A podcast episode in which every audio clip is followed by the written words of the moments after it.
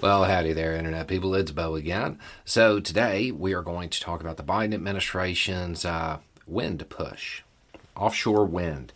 We talked about it before. I want to say when we talked about it the first time, they were looking at three sites. That is now up to seven. That's now up to seven different lease sites. So, the Biden administration set a relatively ambitious goal, for the United States anyway, of 30 gigawatts. They want to achieve that and be producing that via offshore wind power by 2030. That's enough to power roughly 10 million homes. Now, the Biden administration is completely aware of the limitations of counting on the Republican Party to continue any initiatives they set forth. So, the Biden administration wants all the leasing, everything to be completed before the end of Biden's first term in 2024. Uh, that's going to be difficult. That's going to be hard because there are a lot of environmental uh, studies that have to be done and have to look at how it impacts military operations, underwater archaeological sites, so on and so forth. Right now, they're looking at seven lease sites. Now, what that means is they will designate these areas and then they will lease them to private companies to put wind turbines out to power areas nearby. There will probably be opposition from both fishing groups and at least here in the Gulf Coast, along the Gulf of Mexico, um, offshore drilling companies.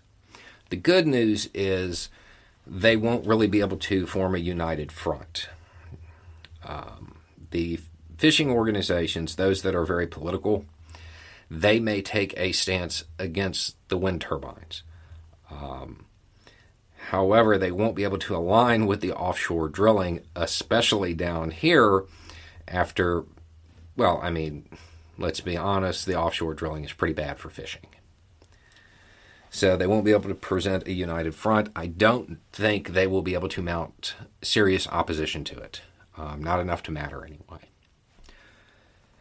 So, 30 gigawatts. You know, in the United States, we are making that, uh, we're making that seem like it's a big deal. China is looking at trying to get to 73. We are behind when it comes to this. I want to say the UK is leading us as well.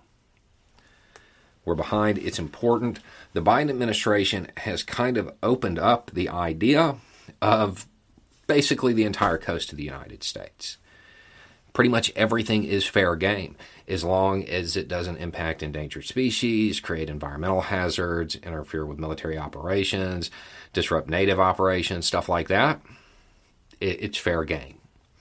Um, there will probably be some pushback from certain tourist um, organizations as well, groups that represent businesses that make their money off of tourism in Florida, one of the things that they pushed for is to make sure that the rigs were so far that you couldn't see them from the coast.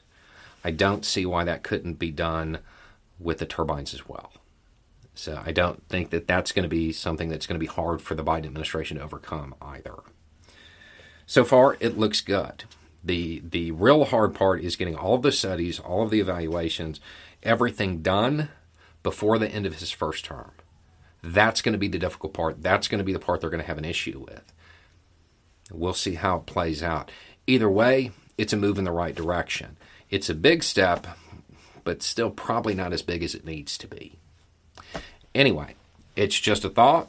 Y'all have a good day.